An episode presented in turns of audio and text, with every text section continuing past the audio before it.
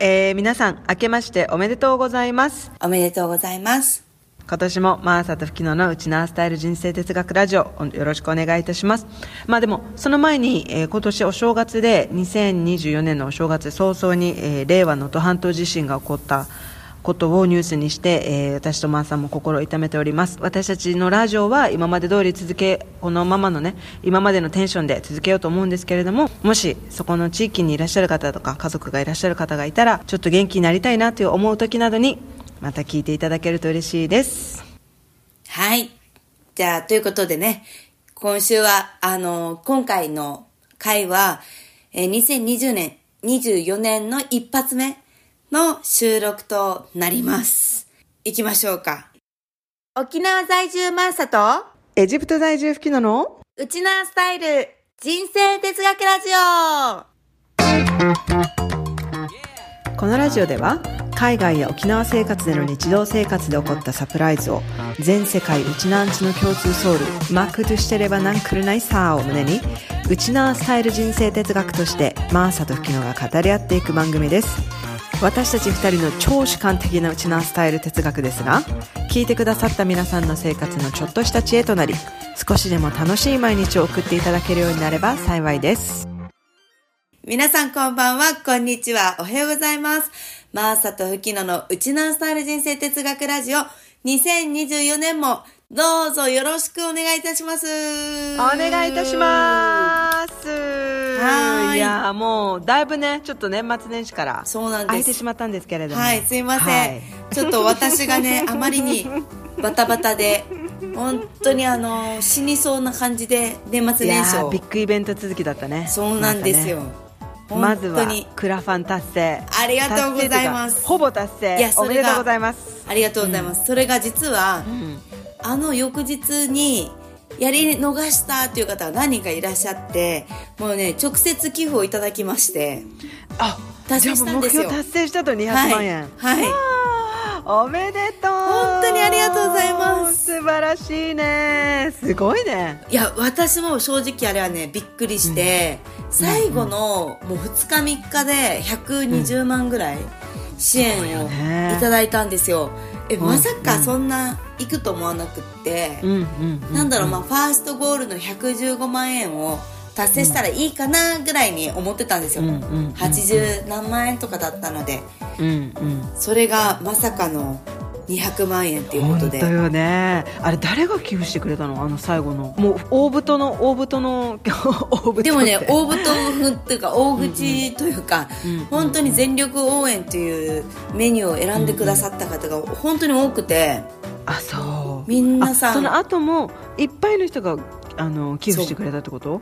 いやそうなの。それうんそれでもなんか50万ぐらいドーンって上げてくれた人がいたのかないとや一応企業であの25万か30万ぐらいの方いらっしゃったんですけど、そのすごいね。企業のシャツを作るってことのコースを選んでもらって、でも本当に多くの方があの全力応援の5万円とか10万円とかを本当にそういう風な方が多くて。うんうんびっくりしました、ね。あとね嬉しかったのはおかわり応援してくれた方がいらっしゃって。おかわり応援っていう言葉あるんだ、うんうん。いやなんて言うんだろう。最初の方にもうクラファン支援してくださってるのに追加で、うんうんうん。なんかもう達成してくれみたいな感じで追加で、ねはいはいはい振り込みっていうかあの 追加の応援してくれる人いて。うんうん。もうね本当に優しいというか。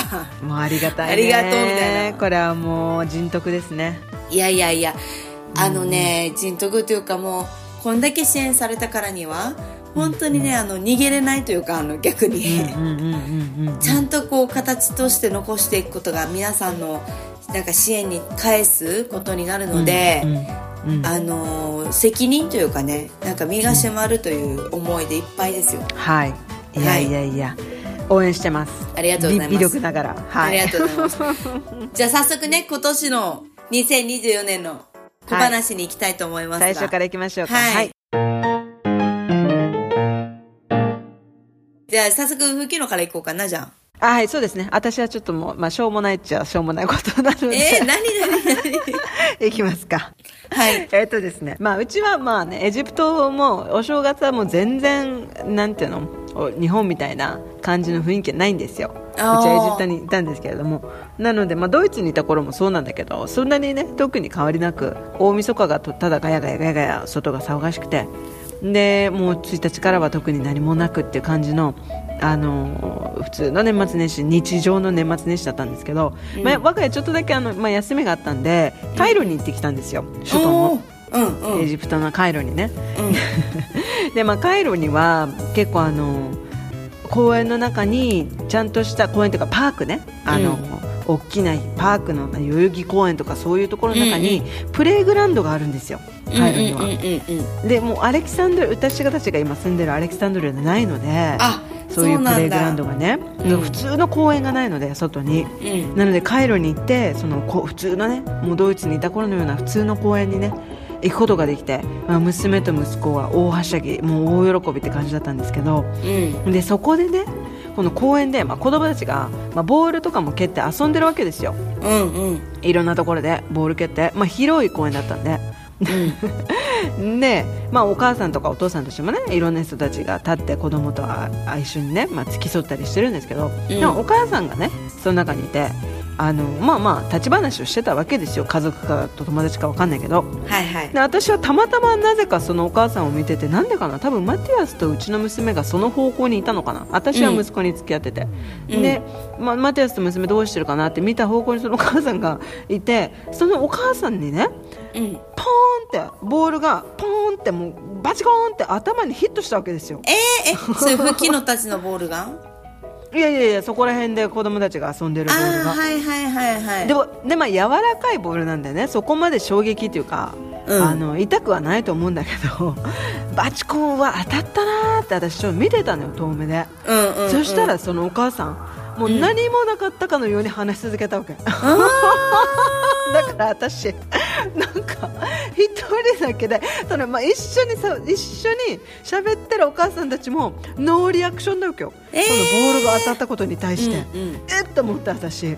もう普通だったら「あわー大丈夫?」とかさ「痛くなかった?」とかさ、ね子供たちもね。ボール当てた子供たちも来てさ「あすいません」とかさ。するよね。そういうのも繰り広げられるでしょ、うん。でもまだなんかパスンって当たってなんか蚊がちょっとなんかあのハエがさかすったぐらいの勢いの,、あの動じないのよ。お母さん。すごい。私その光景が衝撃的すぎて。そうなんだ。ボールがボンって当たっても、うん。もう普通にじないきる？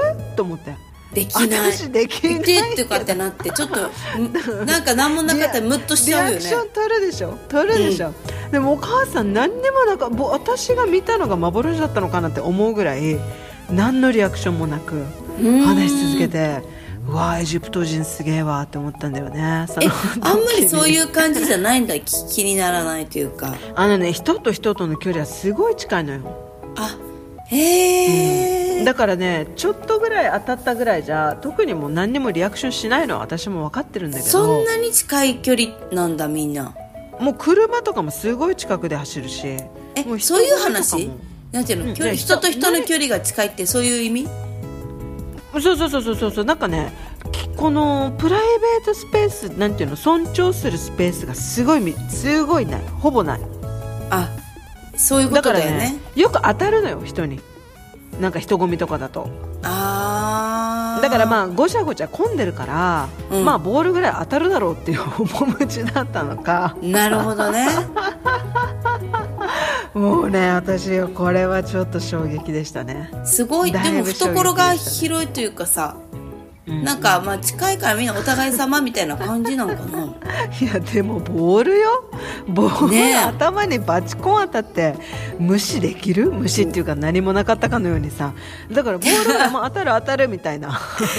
それは分かんない。私も確かに日本人の感覚ではねなかなうんかできないなってなるかも。そういやすごいわって思った。エジプト人のねこのリアクションを見てるとね、うん。うわ本当に全然違う人たちだなって思うことがねよくよくありますよ。ああそうなんだ。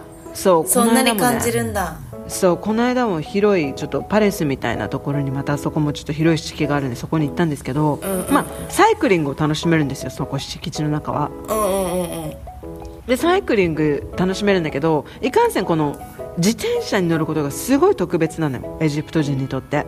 そうなの？普段乗れないから。もうえ自転車に乗る機会なんてほぼないから。うん。だから、まあ、レンタルバイクをするんだけど大人のバイクにも三輪バイクなのよ。うん。だから自転車自体に乗れる人もそんなに少なくて。うん。でだから自転車乗るっていうのもすごいちょっと特別なアクティビティなんですよね。はいはいはいで、まあ、我が家娘に自転車をプレゼントしたのでクリスマスに、うんうん。まあ、それに乗乗るってことで行ったんだけど、もう目そうそうそうそうそうそう。でもまあレンタルしてる自転車いっぱいあるんでね、うん。あのーそそこの中に行けばレンタルかどうかわかんないだろうけど、ん。でも、まあ、そこで二輪の自転車に乗ってた、まあ、女の人が2人いたのよね。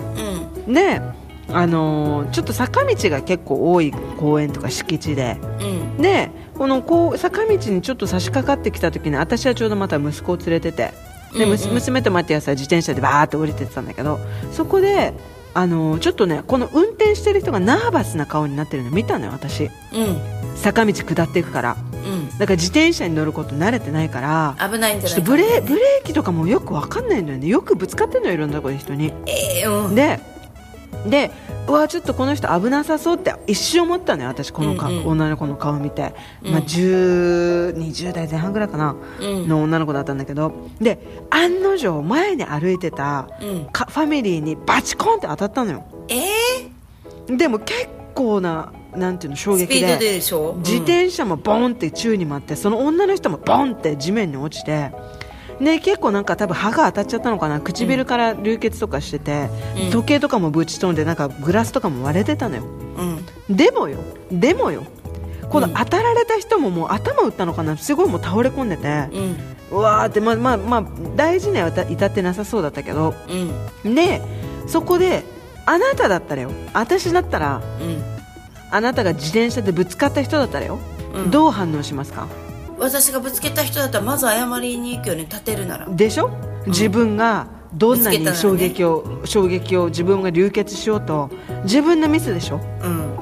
でもねこの女の子ね一切謝らないのでで助けに来た、まあ、彼氏なのかな、うん。彼氏がね駆け寄ってきたのよ、うん。彼氏にねもうもたれかかって、いあたかも私死にますみたいなうん。感じでもうよたれかかって一切謝らないの。そのぶつかった人に対して。私が、うんぶつかった人は？だからぶつかった人も女の人で、うん。そのパートナーがねすっごい怒ってんのよ、うん。すっごいまくし立てててあまだもうアラビアだからアラビア語だから何言ってるか分かんないけど、うん。何やってんだよみたいなそこの女ので謝れとか分かんないけど、すっごいまくし立ててんのよで、うん。その彼もその被害あの被害者じゃないぶつかった方のね張本人のことを起こした彼も、女の子も抱き上げて、なんか大丈夫大丈夫ってしながらその怒鳴ってくる男の人に対して怒鳴り返してんのよ、うん。でも謝れとは言わないのよ。女の子に対して。えで私さもうこれこの様子を見ててすごいこの女の子にイライラしちゃって。もう私ね 分かってるんですよ。私には何の関係もない。これは none of my business だとー、うんうんうん。思ってるんですけど、うん。もうねなぜ謝らないと思って。うん。もうねこの女の子が一番被害者面してたのよ。あもう私し死にますみたいな。私もひどい、この打って血も出てもう痛いみたいな。あうん。もう本当にボロボロもうよよれよれよれってよたれかかってこのうん彼に、うん。ずっと影になんか影っていうかちょっと隅っこの方にね座らせれてもうピクともしないの。動かないの、うん。もうすごい私しんどいですみたいな。うん。もう私それ見てねいやーこれは私ね嫌だと思って。うんこの言った彼ちゃんは嫌だと思ったの。言わない言わない言わないあ言わないよ言ったんかと思ったよ。私関係ないじゃん。いやでも私これはいい勉強になったなと思って、うん。こういうマインドなんだっていうのをね。先方がね。そう先方っていうかだでこういうマインドで結構育ってくるのよ。だってこのエジプトでもううちの娘の聞いた聞いたでもうちょっと悲しいかな、うん英語はねそうインターナショナルなんだけどそこまですごい達者じゃないの、達者っていうか堪能じゃないのね先生たちみんな、私たちの会話にもちょっと困ったりするぐらいだから、なんかそんな先生たちが英語を教えてるのよ。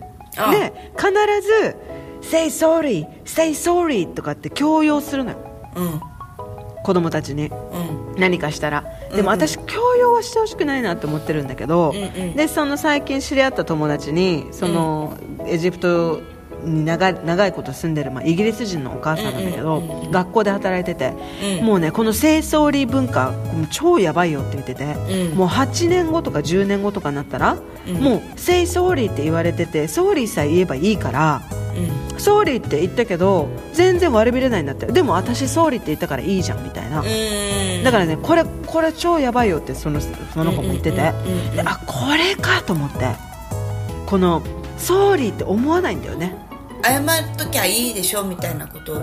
でもこれってとかだし結構その国のさ、うん国民の気質みたいなところなんじゃないの？それって。だからだからそうなのよ。それもあるのよ。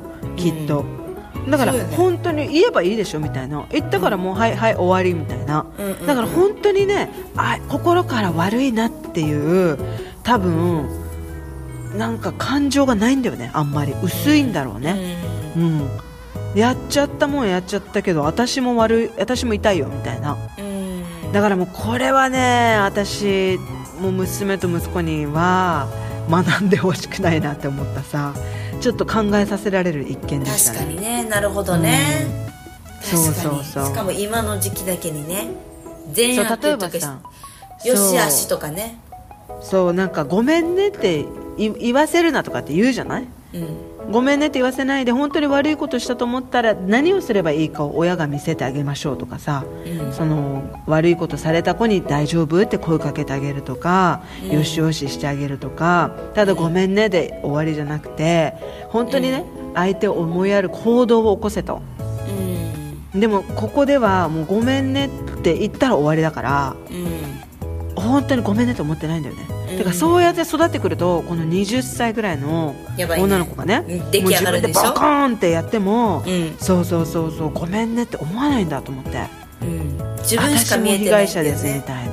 それがねちょっとねもうこのいろエジプト人を見ててねちょっと、いやわなんかこうやって心が広い人もいれば ボールが当たってね何にも思わない。これも心が広いなって思うけど何か起こった時にね、うん。もうすごい怒鳴り合うとかっていうのも、うわなんか、うん。あの気性が激しい、うん。気性が激しいエジプト人っぽいなっていう、ね、最近なんかどんどんねエジプト人らしさみたいのをねあーここに来て面白そう。23か月ぐらいでね学んでるんですけど、はい。それをネタにお酒飲むのもうん面白そう、そうですよ。もういっぱいありますよ今。いっぱいありますよ。はい。モハメド・アリとねかから。アリそれは違うでしょ。それ違う人でしょ。モハメドあるあるでしょ。モハメドムハメドモハモハムッド。モハムッドですとかっていう話をしたり。そうそうそうそうそう。謝らないよねって話をしたり。謝らないいやドイツもねアメリカも謝謝らないとかってよく聞くけど、うん。謝ったら負けみたいなね。だからなんかそういう価値観とかさ、そういうのとかも、うん。なんかまたちょっと違うよねそういわゆるその国の文化とか価値観とかっていうやつよねっていうのを答え合わせするの楽しそうなんだと思う、そうなんか外国人が。人それぞれだからね、まあ、一括りには言えないんだけどもちろん言えないけどみんなが清掃理文化があるって思ってる時点でそれはもう価値観になってるからね。そうそうそうそうそうそう、なんかねいろいろとねあの外に出てエジプト人たちを見てるとねなうわーって思うこともいっぱいありますね。ど。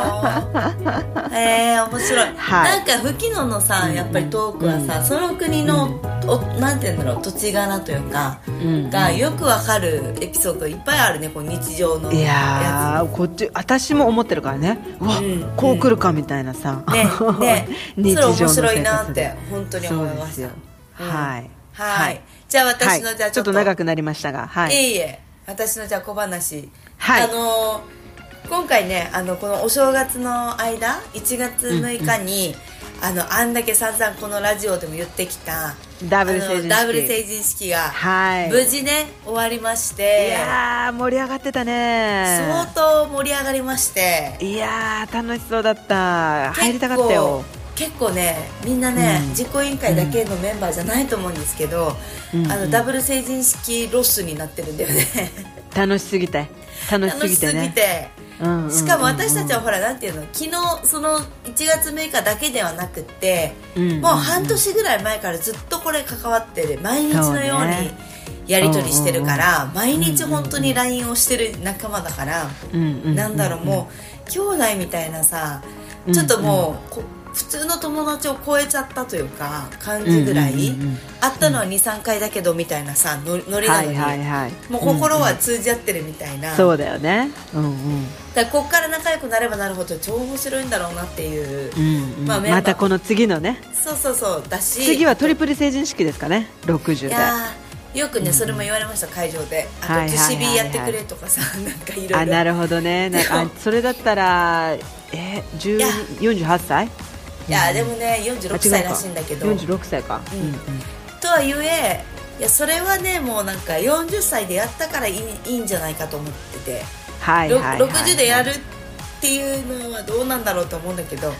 そうだね。いつもナンバー2はねまあちょっとあのー落ち落ちちゃうってよく言われるしね。そうあと疲れて疲れてるでしょ、60歳って単純に。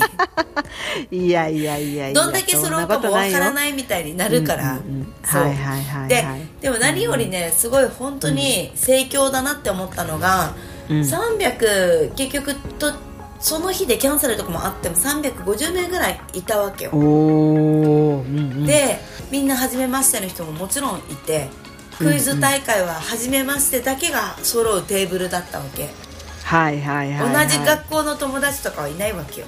いいね、うんうん。でもみんな同級生でしょ？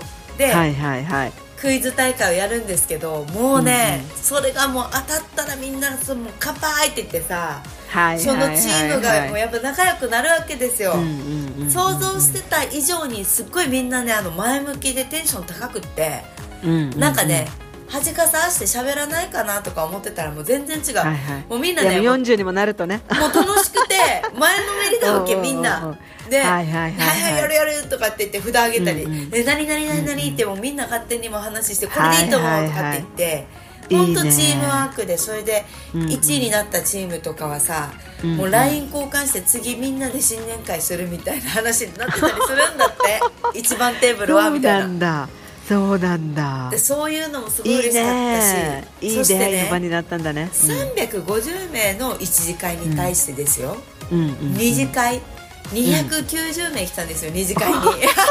ほぼ参加。ほぼ参加。ほぼ参加。ほぼ参加。しかもうんうんうん。一次会に来れなかった人が 二次会から来るっていうのもあったあって、はいはいはいはい。当日申しうんうん込みとかがもう締め切り後本当に一切受け付けられなかったから、うんうん。会場のキャパの問題があって食事とか、うんうんうんうんだからあの二次会から来てねって言ってる。二次会箱パンパンになっちゃって、うんうんうんもうさあのうちら20代の時のあの、本当にあの何クラブほらあの金馬にもみくちゃんになったね。そうそうそう、あはいはいはいはい。そうそうあのクラブの名前で金マニってあるんですけど、あの当時あった金マニの前をもう再現したかのように外にまで列が並んで、そう盛り上がったっていうね、なんかあの本当にねで夏メロを盛り流すんですよクラブでそうは。ねそうね誰もね潰れてる人いないぐらいもうみんなさ舞台の上に乗っかってさ、わーってさ、歌って、モンパチから HY からオレンジから。あいいね、うんうんうんうん。でその当時のレゲエミュージックヒップホップ流れて、三木道山の「ライフタイムリスペクト」が流れてみたいな、はいはいはいはい。うわ懐かしいな。懐かしいってもう超盛り上がってう、んうんうん。もうね二次会もね時間足りなくてみんな延長延長延長とかってなって本当に延長して。あ本当。うんうん。1時間延長してお金払って追加で、うんうんうんでその後みんな3次会にそれぞれ流れていったっていうさ。あそう。すごいね。中にはね朝の7時までね、締めのラーメンまで食べて帰ったの、朝の7時でしたっていう人いてさ。やりきったね。やりきりましたよやり40きっ歳たね。超楽しかった。そりゃロスるわ。そう。だからなんか、うんうん。やっぱり20歳よりも40歳の方が盛り上がるんじゃねえかみたいな、ちょっとパワーがあるよね。ある。うなんかいろいろ人生さあったじゃない？この20年、20年でね。そうそう。あるよね。あるよね。うんうん。いろいろねいろいろあってだからこその今みたいなさ、そうだよね。ポジティブだね。ポジティブにすごいパワーを感じましたよ、うんう本んいい楽しかねった。楽しそうだった。ちょっと来年。当やってよ。あるかな？うちの代。誰かあの聞いてくださってるね。やそれがねー59年生まれの方がいたら、ぜひぜひねぜひ企画してください。あのー と言ってもうちらのイベントに59年生の子たちがお手伝いしに来てくれてて。そう。受付とかの。そう,、うんうんうん。だからね、うんうん。次の代彼らが頑張ってリーダーやればあいいね。59年生もやると思いますよ。いやーやってください。もうね年ままた人ダメなんでしょ？私いつも。そうだ人だ人頼みでやってください。もう年明けね来年はねあのーまたちょっと帰れるといいなって話してるんで、ねね。うんうん参加できるように。はい。ぜひやってほしいなと思いましぜひやってほしいですね。楽しそう。楽しそう。楽しそうでした。もうあのインスタをさ、うん。あのマーサのだっけ、うん。ストーリーで開いた瞬間に、うん。スピードのさなんだっあホワイトけね。曲の名前。ホワイトラブ。果てしない。が流れた瞬間もうブワって。で。ブワってもうねね。一気に戻る感覚がさ起こってきて。あれはいいね。三木道山のライフタイムにもいい。それも聞いてさ今大学時代のね当時付き合ってた同い年の彼を思い出しましたよ 思い出すよね。かった。そうそうそうそう。あとね 結構あのダブル成人式っていうアカウント公式アカウントがあるんですけど、うん。うん。もういろんな人がタグ付けしてくれるから、はいはいはい。もうダイジェストみたいになっててストーリーが、うんうんで、うん。あこの人もいたんだあの人もいたんだとか、はいはなんか、みんなメンションし合ってるからもう見ててさ、知らない人だけどもなんかた、うんうん。楽しくなっちゃって見てると。楽しいよね。もう仲間意識が芽生えちゃってるからね。そうそうそう、うん。そしたらさあの、参加していないというかこの学年じゃないであろう人も見てるらしくて、うんうんあのストーリー閲覧数がフォロワーの倍いるっていうさ 注目されてるよ。注目されてるよ。そう。で今日ね、うん。うんこのラジオの収録してるんですけどこの後は今度ね、うんうんあのダブル成人式のロスの皆様へっていうことでお届けするインスタライブがありますんでね、10時あからあはいはいはいはい。もうねいみんなね寂しく年明けて早々いいね。いいいい年になりそうだね。いい年になりそうです、はい。40じ歳ゃあの皆さん。はい。早速ね今日いい年になりますようにって話が出たので、はい。でちょっと奥ばせながらですが去年の振り返りと、ねうんうんうん。今年の抱負を、まあ、新年第1回目はねお届けしていきたいと思いますので。はい、はいじゃあいよいよここからはじゃあ本題に行きたいと思います。はい。はい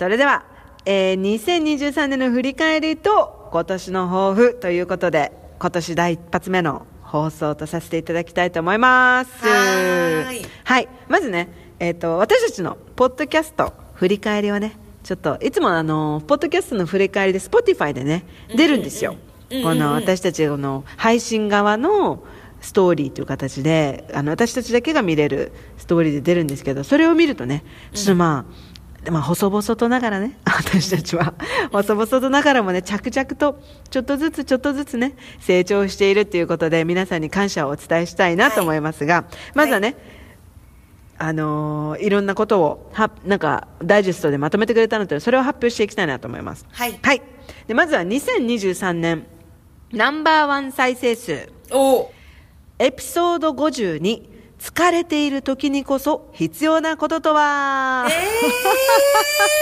ー、2023年ね。これが一番多く再生されております。その前の年はみんなね。確か毛だったよね、K ですよ K はい。K のでもね皆さんねやっぱりね疲れてた。疲れてるのかな？今ダブル成人式でねパワーがあるねって言ってたけど日々の生活は皆さんストレスがねやっぱり日々ね固まってるんだとあるのかなと。疲れている時こそ必要なこととはということでねこのエピソード一番多くされてあの133%多く再生されております。はい。なのでね皆さん聞いてくださった皆さん ありがとうございます。これをねもうぜ疲れてるなと思ってるんだったら、まあ、もう一度聞いていただいてね私とマの哲学をねうん。そうそうそうそうちょっとこれでまた元気になっていただきたいなと思います、はい、はい。第2位は、第2位あ第2位はね発表ないんですよねあこれ。第一位だけな 第1位だけ。そうそうそう 失礼しました。最も多くあの再生されてるのはこれですよっていうね、はい。そうそうはいはい。Spotify の方でね。はい。で次のニュースは、えー、2023年、70%のリスナーさんが私たちの番組を聞き始めてくれました、え、どういうこと？どういうこと？どういうこと？どういうこと？すごくない？どういうこと？70私たちの中の今100%のリスナーさんがいるとして、うんそのうちの70%のリスナーさんは、2023年から聞き始めたんですよ。すごくない？そうなの？ほら、伸びてますよ。伸びてますよ、私たちのポッドキャスト。成長してる 成長してますよ。ビビ、ビビ、ビビたる、ビビたる歩みながら。はい。なのでね、2023年、新しく聞き始めてくださった皆さん、本当にありがとうございます。えーありがとうございます。はいで、そのね、70%のリスナーさんがうん。聞き始めたきっかけとなったエピソード、うん。これのナンバーワンは、うん。えーエピソード64、うんイライラした時どう解消するっていうエピソードやっぱりみんな、みんなねイライラしてる疲れてたりイライラしてたりしてるんだなと思って。みんなねこの70%のリスナーさんの多くがねこのイライラした時どう解消すればいいのかっていう私たちのエピソードを見つけてくださって。えー。この Spotify の中でね。このここから私たちのエピソードあのマーサとフキノのうちのアスタル人生哲学ラジオにね聞き始めるきっかけとなってくださったということで。超面白いんだけど。みんなそうイライラしたり疲れたりねやっぱ、鬱憤が溜まってる。テー。マってさやっぱり需要があるんだなと思いました、うん。私、うん。うんうん。みんな、みんなやっぱりね、たそのはい救いをね、求めてんだようんうん。ね。そうそうそうそうそうそう。どうしたらいいかわからないこのモヤモヤをね。もやもやね。そうそうそうそれをね。いやちょっとでもね、まあ、私とマーサのねあの独独独なんていうの偏見とね、もう独自のねもう哲学ではありますが、うんうんうん。ちょっとでもね何かあ考えるヒントに、ね、なってくれていると嬉しいなと思います。うんうんうんうん。はい。さあはい。次、えー今回ね2023年私たちのポッドキャストは、えー11カ国で再生されました。おー。そうそうそうそうそうそう。でもちろんね9割以上は日本です。うんうん。でもねちょこちょこねちょこちょこちょこちょこねこれね海外にうちなんちの皆さんかううちなんちゅの皆さんか日本人の皆さんがねちょこちょこね聞き始めてますよ。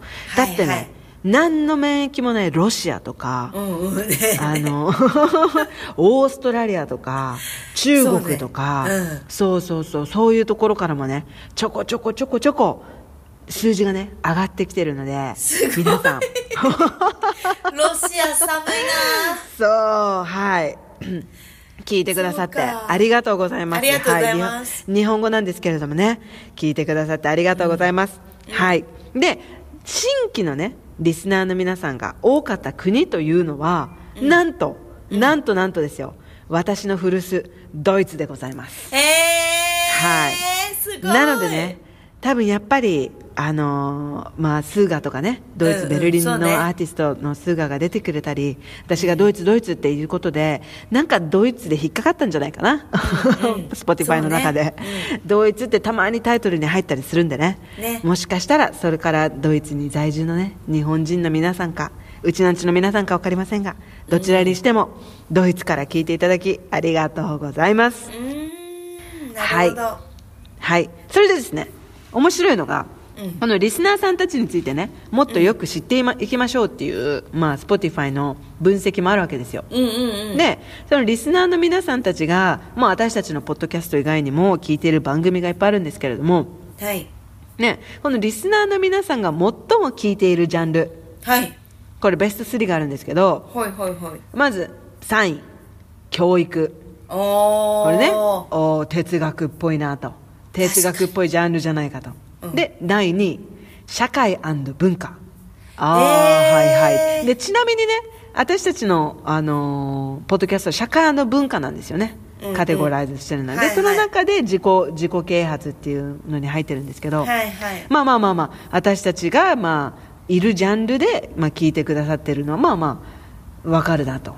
うんうん私たちのジャンルがここにカテゴライズされてるのでねきっとこの,、この社会文化から私たちの番組を拾ってくれた人っていうのはまあまああり得るラインだなと思ってるんですけど。うんうんうんなんと第1位。リスナーさんが最も聞いているジャンル。第1位はお笑いでございます。えー、えじゃあうちらのやつお笑い要素も強めってこと？だコメディに変えた方がいいのかな私たちのジャンル、でも哲学って言ってるからなと思いながらでもコメディ哲学でいいのかなって。コメディ哲学でいいんじゃない？だっておちゃらけすぎてるところも多々あると思うよ。いやおでも考えることは真剣に考えてるじゃない？あの、うん。回をさうん私たちなりに、いや、おちょっとねこれ迷ってます私こと今年2024年。で何お笑いでねお笑いのジャンルに変えるべきか。うん。うんちょっとねでもリスナーさんたちの親和性が高いジャンルはお笑いということなので、うん。ちょっと お笑い路線でそうだね。行ってみるかっていうね。そうだなので私たちのレあの番組を聞いてくださってる皆さん結構ね、まあ、コメディとかね、そういうちょっと笑いをね求めて聞いてくださってるっていうのは、まあ、私たちがもともと望んでいるところでもあるのでうんうんうんうん。元気になってほしいなというね。そうだね。うんねそこはまあまあ嬉しいけれどもちょっと変えようかなって迷ってるところではあります、はい、面白いなこれは。はい。はい。で2023年最も多くシェアされたエピソード。はい。これは、えーエピソード60、うん。ママかっこ親が大事にしたいこととはっていうね。あのゆうなさんもゲストに来ていただいたエピソードなんですよ。これ多分、はいはい。ゆうなさんがねあのね。シェアしてくださってゆうなさんの友達もねシェアしてくださったので。嬉しい。そうそうそうそう。いやゆうなさんありがとうございます。ありがとうございます。改めてね。はいダブル成人式のゆうなさんもいました、ね。私。そうそうそう。すごい美人でしたよ綺麗だったね、うん綺麗でした。よはい、えー次ね、私たちの成長。まずフォロワー数うん。これ Spotify ね。Spotify、うんうんえー、76%アップしております。すごい。すごいでしょ、まあ、70%の方が新規で聞いてくださってるので、まあまあねそのことたちがまあフォローしてくださってるのかなと思うと、はい。まあまあそういう数字になるだろうなと思うんですけれども、はいはい。これ多いですよ。これすごいですよ。あそんなに来てくださ聞いてるいやまあくだまあさってるんだ、まあうん。私たちね、まあまあ、元の数字が低いので、はいあのはいまあ伸びすごいじゃ伸び伸び伸び率もねすごい早いあの高くなるのはまあまああのー高くなるんですけれどもそれでもね、少しずつ聞いてくださってる人が増えてるなと。嬉しいです。で再生回数も55%アップしております。おーすごい、はい。やっぱり回数重ねていったのはやっぱり努力がちゃんと身じわじわね。になっているんですじねわじわとちゃんとねつな、がってきております。はい。でここからですよここから、うん。はい。ここもちょっとねここも最後ですよ。締めに入ります、はい。はい。ね我らがウチナースタイル人生哲学がこはい。のリスナーさんの中のトップ10ポッドキャストパ番組にはい。入っている方、トップ10ですよ。うん。89人。えー、えどういうこと？89人の方が私たちのやつをずっとヘビロテで聞いてくださってるってこと？そのまあさ私だったら私がヘビーで聞いてるトップ10リストが入りしてるあるわけよっていうね。それにそうそうとこの入ってるんだ89人のリスナーさんのトップ10入りしてるとすごいよね。そうそうそう。いやすっごいいるね嬉しいですね。まあちっちゃい数字ですよ。ちっちゃい数字ですけど私たちからするとすっごいいるなっていう感じなんですよ。89人がこんなに聞いてくれるの嬉しくない？そう。でここからですよマーサさん、はいはい。そのうちさらにトップ5入りしているのはうん。71人 多いよ多いよ。コアファンがいっぱいいる。そう、トップ5ですよ、トップ5。だからね、多分月火水木金土日でね、毎日一番組あるんじゃないですか？その、うんうん。うん71人のな方の水曜日はうちのスタイル人生哲学って感じでね、えーすごい。多分聞いてくださってるんじゃないかなと。い。それで最後に、はい。これ最後の放送にな、発表になります。ナンバーワンポッドキャスト。はいもうこの人私が一番聞いているポッドキャストはこれですっていうね、うんマーサと吹き野のうちの人生哲学ラジオですって言ってくれてる人、うん38人います。38人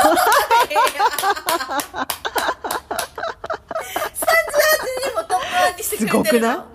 すごくない ?38 人の人が私たちのポッドキャストをね、一番聞いて、もう、この人の中で一番聞いてると。嬉しい。すごいことですよ、これ。嬉しくない？すごい。いや、すごいことですよ、これ。38人にね。えー、頑張らないといけないね。休んでる場合じゃないね、うちら。もう学校の一クラスできちゃいますよ、これ。できてますよ。もう一クラスはもううちなスタイルファンっていうことなんでね。想像以上に多くてちょっとびっくりしてる そうですよ。でしょ？でしょ？これはね、本当にね。これ本当はね、ちょっと年内に発表したかったんですけれども、年明けになってね、ねちょっとね、2023年の振り返りとなったんですけど、これはちょっとね、年が明けても、お礼を言わないといけないと思ったので、うん、はい。本当ありがとうございます。はい。今年から聞いてくださった皆さん。頑張って、続けていきますので。いや、続けて、ぼちぼちとね、私たち続けていくので、はい、今年からね、聞いて、あ、2023年から聞いてくださった皆さん、もちろんその最初からね、聞いてくださってる皆さん、これからもよろしくお願いいたします。お願いいたします。はい。いや私はこれを見てね、一人年末ほっこりしておりましたよ。ほっこりするわ、はい、これ。いや聞いていただいてるなと思って。本当に。はい。ありがとうございます。ありがとうございます。本当に本当に。はい、ぜひね、あの、トップ1になってるって38人の皆さん、あの、Spotify のね、レビューを ファイ、ファイブスターをね、ぜひつけてください。あと、もうもう今年はね、DM もね、ぜひぜひいただきたいなと思ってるので、ぜひね、ぜひぜひ、はい、もう、マーサー吹きのって感じで、声かけていただけると嬉しいです。嬉しいです。はい、あの友達のような感じで送ってください、はい、メールを、はい、あの今度これ話してっていう感じで送ってくれるといただくすごいすごい嬉しいです。はい、はい、それがね私たちの2023年の振り返りでございました。はい。ありがとうございます、でここからはねはい。ここからは私とマーサーの個人のね、うん、あのね、うん、振り返っていきたいなと思うんですけれども、はい、まずはえー、私のねこの2023年の最初のポッドキャストで、まあ、2人の抱負を話しています、うん、でそこでまず私が言ったこと個人的なね、うん、えまず一つ目健康でいること、はいはい。おばあちゃんか。いやいやいやいやこれね息子を産んでまだ4か月とかだったんで、ね。うん、もう睡眠時間がねすごいもうあのほぼ削られてたんですよ、なのでねまあ1歳になって保育園に行くまではまあとりあえず自分もね健康でいることを心がけようって言ってたんですよ私は、うんうんうん。でもう一つ目が仕事のね再開をしたいと。息子が、はい、あの保育園に行ったらね。でヨーロッパでね働ける環境づくりっていうのを作っていきたいなっていうふうに思っていた、うん、これをね2つ。まず1つ目、うん、健康でいることあの大丈夫でした。元気元気出し元気いっぱいでした。いや元気いっぱいだったんですけど激太りしたのでストレスもたっぷりだったなっていう1年でしたね、でも今激太りしたので。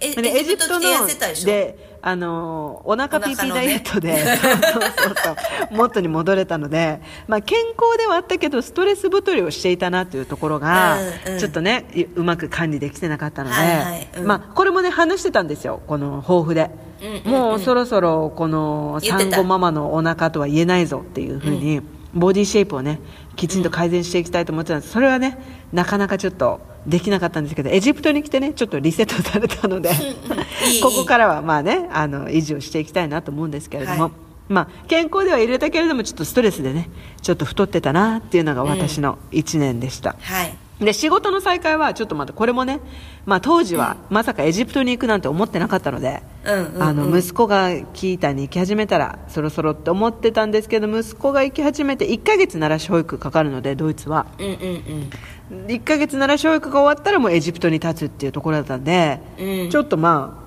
あエジプトに来てまた11月いっぱいぐらいはお家探しだとかあの息子と娘の保育園の日常確保とかなんかそういうのにね、ね、あったよね。そうそうそういろいろあってちょっとバタバタしちゃったので12月からようやくねちょっと自分と向き合える時間が出てきたかなということなので、このちょっと仕事を再開はまあちょっと再開はしているんですけれども、これからねまた2024年にかけてのまた抱負になるかなっていう感じで私の振り返りとさせていきたいなと思います。はい。え、もうじゃあ2024年の抱負は？仕事ってこと？抱負はあ後で、後でよか、また。あ、はいはい。はい。はい、で、これが私の20 2023年振り返りでございました。で、マーサはですね、はい。えー、まず言ってたのが一つ目、限界突破。はい、はい。これね、あの、まあ、自分の中でね、やってみたいなっていうことがあアイディアがいっぱいあるので、うん。まあ、それにねちょっとこ2023年はトライしていきたいなって言ってたこと一つ目。で二つ目英語のスキルアップ。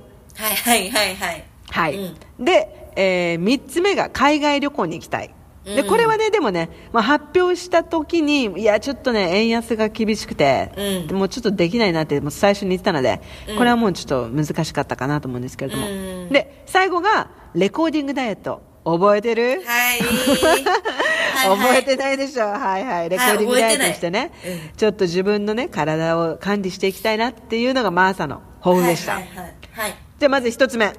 一つ目。限界突破。うん、やってたね。やりましたね、今年ね。やってたね。すごいことに挑戦したしね。すっごい頑張った。うん、それは。うんで、もうま2個目はうんうん。なんだっけ、うん、いやもうちょっと言ってよもうちょっと。限界突破あ限界突破あ何したかもうちょっと教えてよ。あそうだね。んん。でも限界突私は知ってるけど、うんでも結構やっぱりねあの仕事でも、うん。あの事業を拡大させて人も雇ってそうだやね。やりたくなかったクラファンも全部挑戦してうん。結構うん。未然も切るという大きな選択もしたし、そうだよね。あとはクラファンもあクラファンじゃない、えっと、ダブル成人式もやったし、うんうんうん。本当にねあのーいろんなことになんかちゃんちゃんと挑挑戦したなって思う、うんうん。いや毎年ねねそう。うん、頑私こ張ろうと思ってのるけど。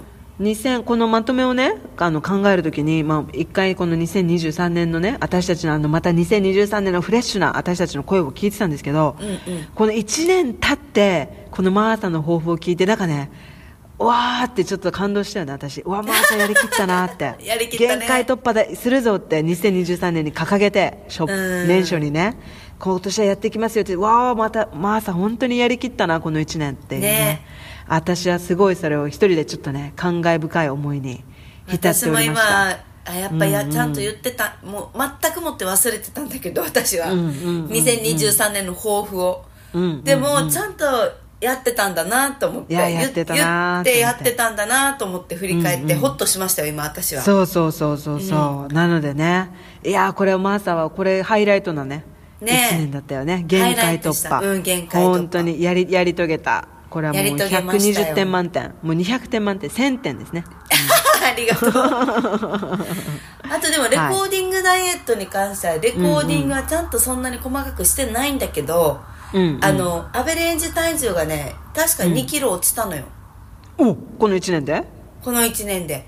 あそう。でもそれはね、ちょっとねしっかりあの週にみっちり通ってたんですよ。うんうん。ジムに？ジムにジムに、うんうん。その効果がやっぱ分かってくるような感じがあったんだけど、うんうんうんちょっとね11月ぐらいから週1になってるわけ。はいはいはい。忙しかったからね。もう本当忙しくて。だからうんうんちょっとね来年というかもう年明けたので、うん。早めにねちょっと戻したいなって思ってます、はい。週2に。うん。またね。はい。うん。うんはっていうぐらい英語のスキルアップは？英語のスキルアップはね、うん。あのねやってないんですよ。やってないんだけどでき やってないんだけどできたってことになってる。できてた。できてた。違う違う。違う。吹きの違う。うん？できてたじゃない。できてたじゃないうん。できてるかどうかの判断をしないしてないんだけどうんできたってことにしてる。どういうこと？どういうこと？あのねこれはね今年の私の抱負にもつながるんですけど、はいはいはい。まあ、やりたいこととか,、うんうん。達成したいこととかなんかいっぱいあるじゃんなんかこう、うんダイエットとかで何でも、うんうんうんうん最初にねできたと思った方がね、できるんですよ。あはいはいはいはいはい。な、はいはいはい。お金が欲しいでもいい、うんうんうん。引き寄せの法則みたいなね。うんううん。んあれで結構大事なやつが、うんうん。先に行動を先にしないといけなくてできたっていう、んん。はいはいはいはい。脳にねインプットするね。脳にインプット。うんうん。英語はねまだ喋れないんですよ現状は、うんうん。うんでも喋れるようになったってことにちょっとなってる。あはいはいはい。自分の中でねマインド的にね。そうマインド的に。いいですね。はいはい。あいいですねあれは後でほら喋っていくじゃない、でなんかこうミスとか分かったりあこれなんていう言い回しなんだろう出てくるよもちろん今後ね、それね、微調整ってことになってる私の中で。いやもうできてるから。もうできてるから。あとは調整調整だけしていけばいいってことね。そうそう,、っていう位置づけに変わったから英語を喋れるようになろうではないわけも、はいはい。もうなってると。なってるわけ。よしゃべしゃべれてると英語は。喋れてると、はいはいはい。あの片片言みたいになってるんだよ多分きっと現地の人、それでいいわけ、今は。うんうん。喋れるようになって。でも喋れてるけど調整していけばいいでしょ調整していけばいいそう微調整だから。そう。これ皆さん伝わるかな、なんかわかるよわかるよ。わかるよ。これうん。うんがやるだけでもすっごい変わるとうんうん。私今年気づいたんですよ。この限界突破の中で、はいはいはいはいこれねまずはね。なんで私が今までずっと英語にずっとなんでこんなになんだろうこうコンプレックスを持っていたのか、うんうん。でき喋ないとれない思ってたんだ。って思ってたからだわけ、うんそうだね。うんもうこれは喋れたって思ったら別に失敗もなんか多少のコミュニケーション難しくてもうんうんうん。なんとかなるやつさって思ってさ。うんうんうん。喋れたって思って思ったら何もね気にならなくなったわけ私このうんうんうん。え外国語のいやわかるわかる。ついて。あの伝わるよ。大丈夫。ね。なんか伝わるよ。あのね私もねもうみんよくあのデリバリーするんですけど、うんうん。あのここもスーパーとかね全部デリバリーでできるので、でもよく電話してくるんですよエジプトの人、うんうんうん。必ず住所書いてるのに必ず電話してくるのよ、うんうんうん住所教えてって、うんうん。でも書いてるだろうと思うんだけど、うん。で向こうは絶対に英語喋らないのようん。で私もアラビア語一切わからないから、うん。電話でなんて、うんうんうん。いつも英語喋れる？英語？とかアドレス？とかって言って、うん。言うのよ。でも私ね、絶対わかるだろうって思って喋ってんのよ。うんうんうん。でも全然会話成り立ってないよ。会話成り立ってないよ、私が何言ってるかはもう向こう分かってるか分かんないし、私は向こうが言ってることも分かんないけど私はねいや絶対大丈夫だろうって思ってんの、うんうんうんうん。でも絶対届くからねね届くのよ。あれ何なんだろうね。伝わってるのよ。伝わって何かしら。るわけよそう、うん。コミュニケーションってだから言葉を超える時があるんだなっていう。バイブスが まあね文法などもね、まあ、ちゃんと喋れるようになるとしたら大事ですけどコミュニケーションっていうことにおいてはそう。伝わりますよ。あとねなんか多分やっぱりそういう情景シーンっていうかその境遇がないと、そのスピードっていうんだろう上達とかのスピードが変わるっていうのはないんだけれども、うんうんちょっとね多分ねいい感じにスムーズにいけそうだなって思うことがあるのよ、うんうん。はいはいはいはい。やっぱり学校の先生とかとはもう定期的にやっぱ英語をしゃべるというか、うん会えばみんな英語でコミュニケーション取る、うん。学校の中で、えーとなんだろう三者面談は英語ですとかうんうん。なんかそうそういうのがやっぱりスタンダードになってくるじゃない？ではいはいはいはい。それそういうのがスタンダードになると慣れてきてさ私外国の人と英語をしゃべれ、上手にしゃべれなくてもしゃべることに、もう聞くことにこのシーンに慣れてるってことだよね。慣れてくるから、なんかそしたらなんか雰囲気で一応他の人に会っても、その手で一応喋ろうってなるから、うんうんうんうんあとは伝わるって思ってるからね。そうブラッシュアップなだけだな、みたいな、いやそうですよ本当にそう思います。なのでね皆さんもね何かししたいなって思ってると、うんうん。したいなとどまりなんですよ、ね。できるってなったらもしてる。ってなったら、うんうんうん。できてるんですよ。そう。そうだよね。そういうマインドですよね。マインドなんですよそう、うんうんうんうん。いやーこれは2023年の大きな学びだよね。学びでしたね、はい。学びでした。クラファンも成功したしねそれで。そうクラファンもそう、んんんそうなんですよ、うんうん。うん115万で終わりかなって思ってても言わなかったんですよ、あんまりそうやって。うんうんうんいやもしかしたら何かの風が吹いてうんうん。100、200万いけるんじゃないかなみたいななんうんか、うんうん。行くって思ってたんだよね。そうそうなんか、うんうん。いや案外私なんか神風吹くかもよみたいな。うんうんうん。そしたら大丈夫。私も言ってたでしょそう私もほら吹いてた。クラファン始まる前に大丈夫マサあの絶対ね。達成するよって、そう。昨日も言ってたでしょ？そうそうそうそう。あれ、あれをやっぱり信じれるかどうかなだけなんだけど。だから特にいやもちろん行動もねマサはすごいやってたけど行動があってこそだと思うけどねそれでも普通のクラファンをやってる人たちよりもやれてなかったわけよ、私たちって。うーん。うん。うん。少ない方だったんだけど、へえでも思いはきっと伝わってたんだろうなっていうか、うん。うん。うん。あ本当にあの吹きのはああ言ってくれてイメージというか、あそれが当たり前でいけると思ってたから、うん。うん。うん。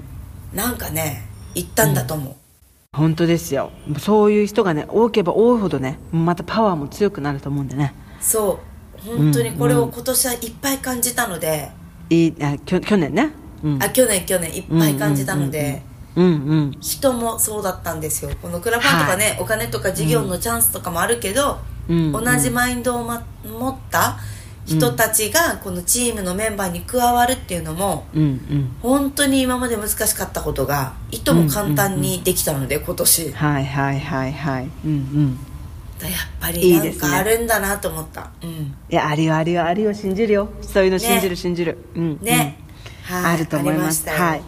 そんなそんなそんなねこんな私たちの、まあここは最後になりますがじゃあ2024年のねちょっと抱負を言ってし今回はエピソード締めたいなと思うんですけれども、はい。じゃあ私から。はい。2024年私ね実はねあんまり2020 これ言いたいとか言いながら、うん。全然考えてなかったんだけどうん。2024年のテーマはえー、自立ですね。おー。私は。仕事も始まったからね。そうそうそう。あとはあのちょっと今ねスクールに通ってちょっと勉強をし始めて、しししし始めてるというか勉強しているので何のスクール？ちょっとあのまあ、これはもうおいおいねちょっとまた、あの発表しようと思う。ちょっとあのスクールでねえ通ってそれが半年ぐらいあるのででそれをやって、まあ、仕事をねきちんともうちょっとウェブとあライターと編集以外のね仕事の幅を増やしていきたいなと思っています、でもこれもねさっきマーサが言ってたようにもうできてると思うので私半年後には、うん、はいそういう感じでちょっとまずは自立でね。経済的にもちょっとそろそろ自立自立したいなと、うん、マティアスはねもうずっと私にあのカードをね あのあのよこしてくれてるんですけれども。もうマティアスあのにも頼らなくてもねもうやっぱり経済的な自立っていうのは子供を産んで外国で仕事をしている私にとって大きなテーマなので、そうだね。うん、そうだね。まずは外外国でも一人でもちょっと経済的にまずは自立したいなと。今マティアスだけのものでやってるんですけどそれでも全然大丈夫なんだけど私のねちょっとね。私がちょっとママとかあのー妻以外のね自分、自分に戻れる時間もねもうこの2024年はもうちょっと大事にしていきたいなと思いはい。いいね。もうようやくですよようやく息子もねいやいやいやでも本当に本当に今から。ちゃんと、うん、今から。子供の成長があってそれに飛び込める時期っていうチャンスがねあるのでね。タイミングがようやく来たんだと思います。そうそうそう。タイミングがようやく来たなという感じで、ちょっと子育てもねまだまだ手はかかるんですけど、んこの付きっきりでっていう時期はもう終えたので、終わったね自分の時間があるのでね。ちょっとそれを。おめでとう。いよいよですよ。本当にもう年取ったなと思ったからねこの3年で私。ちょっとまたアップデートをね またこれからしていきたいなと思いますよ。ここからまはいた楽しくなってくると思はいいます、楽しみ。自分自身とね向き合って自立をねしていきたいなと思います。はい。本当に吹きの力を持ってる人なので、早いんですよよくね。動いたら。いやそれよくねみんなに言われるんですよ私。そうなんか よく言われるんですけどね。このねいかんせんこの私のもう怠け者の性格が本当に邪魔をして結局何も成し遂げないっていうことがね人生で多々あるので。大丈夫大丈夫。ちょっとねもう40にもなるのでねちょっとしばらくこんな40にもなってこんな目標っていうのもあれなんですけれども、うんまずはねもう一度自立という道を歩いていきたいなと思います。はい。はーい楽しみにしております、はい。はい、はい。じゃあ私のじゃあ2024年の抱負、はい。私はですねもう今年は竜のごとしですね。も もう去年限界突破だったでしょ？ううんうんうんうん。去年うさぎだったよね。今年はうさぎか、うん、あうん今年は竜かえ竜今年は竜だっけ？え今年竜立つじゃない？だ立つって竜でしょ、あそうだよね。えうん、えうちらが間違えた干支のやつだよ。えだから竜じゃないです立つでしょ？だから立つえよ。立つって竜か。うんうん。立つって竜のことだ。竜のごとくか。あそうだよね。うんうん。そっかそっかそっかそっか。うんうん。そう。こ今年はねあのゾーンを変えるっていうのは、限界を突破したでしょ？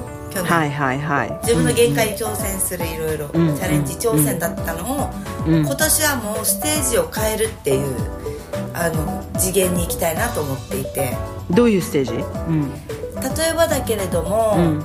自分の中でもさなんか嫌なこととかを嫌だ嫌だって捉えることを変えようとして挑戦してたわけよ去年。うんうんうんうん。だもう見方を変え変えていきたいというか、捉え方も変わった状態で次の展開、なんだろう。うんうん。ネクストレベルにいるってことネねクストレベルにいることをコンフォートゾーンにするみたいな。はいはいはいはい。デフォルトにね。デフォルトにする、うんうんうんうんうん。結構あのなんだろう。人に対してあれやってほしいなこれやってほしいなこれされないなとかってなんか思うことを他力本願に思う時とかあったりするじゃん、うんなんかこう、うんうんうん。そういうのもこうもう少し引いた目で何をやっぱり自分は目指すべきかとかどういうふうに対処すべきかとかをちょっとちゃんと考えて俯瞰していけるようにうん。なんかうん。人がやっぱり入ってくる時期になるしうん。うん。子供たちもだいぶ成長してきていて自分の意思とかが出てきてるからうん。うん。自分の考えてる通りにいかないっていうことをそうね。そううん。もっと、もっと自分なりに落とし込んで、うん。その先自分はどうしたらどう動けば自分がいいろいろうまくいくのかっていう視点で、うん。自分の言葉を発したり決断をしたり、相手の言葉を受け入れたりするようになりたいなと思って、人間的に。はいはいはい。で竜のごとく登っていくとそうそうそれで そういうマインド。それ言いたかっただけでしょ。竜のごとくはね 言いたかっただけ。でも いいね。ステージを変えるっていうのはもうそういう感じかなとそ思って。うだね。竜みたいに登っていって。登っていってね。登っていって次元を変えるっていう意味なんだいやいや今私笑ったのはさけどうん。いやいいですか？いいですね。はい。うじゃあ今ももっといいですか？マーさん。の、はい。はいいいですよ。竜のごとくゾーンを変えると、はい。で私今笑ったのさ、うん。私実は今年の初夢、ちょっとねこれ最後のねちょっと小話みたいになるんですけど、うんうん。初夢でマーサと私の2人の夢だったんですよ。初夢で初夢？初夢だったんですよ私の。マーサと2人で、私がいちご大福食べたいなーって言ったら、うん。ポンっていちご大福が目の前に出てきたんですよ。やねマーサはあ豆大福じゃない？って言ったら豆大福がポンって出てきたんですよ、すごい、ね食べたい大福をねひたすら食べれると、マーサと。マーサと私。でこれ見てね私ねあ今年もマーサと私は大丈夫だって思ったんですよ、うんうん。でもその後この夢の中で、うん。私にね声を寄せてくれてる男性がいると。うんマーサが言ってきてうん。あんたモテてるよ今どうするって言われてあの人も好きだし、あの人も私のこと好きでえやばいどうしようって私思ってて、うん。そしていい気分になって、うん。あの起きたんですよ。うん。あマーサと私はなんかやりたい願い叶ったしだ食べたいって言ったら食べてる食べれたから、うん。うんうんでなんかつなんか加えて私に好きな人がいっぱいいるってどうしようモテちゃったみたいなさ、うんで起きてちょっとググったんですよ夢占いで,、大福はねいい夢だったんですけど、うん。うちは、うんあのこ吉夢好意を寄せられている夢、うん。既婚者が見た場合うん。きあの離婚の可能性があるって言われた、いややめて私大丈夫じゃないかなと思って。これ吉夢だったのか今日夢だったのかちょっといまだにね分かりません、でも気分は良かったのでね、うん大丈夫だよ。何もまだ起こってないから。既婚者とそのシングルの人でね見るとい意味意味のち意味合いがねだだいぶ違ってくるっていうことだったんですけど既婚者がねモテる夢を見た場合離婚の可能性が出てくるって言ってたんですよ怖いな。いやまあねもううちは今のところマティアスともね別にそんなね。問題もないので、いや一年長いからね。気をつけて気をつけて思い出してこれ話。はい初夢をね、いやでもいい夢でした。はい。いい夢でした。でもな確かにねどっかのタイミングでね、海外旅行は行きたいけどうんうん。ちょっとねなんかタイミング見てタイミングで行きたいねなと思います。台湾行かないの？うんうん。あ台湾はね結局行かなかったわけ、あのあもう。そうなんだ。あ終わったんだ。もう。もう終わりました無事終わっそてっかそっか。あの行く余裕が全く持てなかったっていう。子供を預けて平日に展示会に自分の商品チェックしにとか売り場のチェックしに行く余裕がもう全然なくて。うんうんうん。パスポートも申請してまだ受け取りにも行ってないから あの更新してね。はい。でも更新はねちょっと今週で行きますけどもうあと受け取るだけなのでただ、ヨーロッパには行きたいなって本当に思ってる。いやーいいですね。ちした私のいないヨーロッパですけどね。はい。ちょっとね楽しんで。ぜひとも戻ってきたタイミングに行くでもいいのでね、スーガもいるので、はい、そうですね。やってみたいなと思います。わかりました。ということでね2024年もよろしくお願いいお願いいたたします。します。はい。ということで、お後はよろしいので、えーえー今週もですね、うちなマインドで皆さん楽しく乗り切っていきましょう。マクトゥしてればなんくるないさん。あなたもハッピー？私もハッピー !Have a nice weekend! バイバイバイバイマーサとフキノのウチナースタイル人生哲学にお付き合いいただきありがとうございました番組へのご意見やご感想皆さんの体験エピソードがありましたらぜひプロフィールにある E メールアドレスまで送っていただけると嬉しいです2人のインスタではそれぞれの日常生活をアップしていますマーサのインスタはサマンサ野原 samantha.nohara 私、フキノのインスタは、フキノス、FUKINOS にて検索すると出てきますので、ぜひ遊びに来てもらえると嬉しいです。そして番組のインスタでは、二人のチナースタイル人生哲学をアーカイブしていますので、ウチナースタイルアンダーバー哲学で検索していただき、こちらもぜひチェックいただけると嬉しいです。ではでは。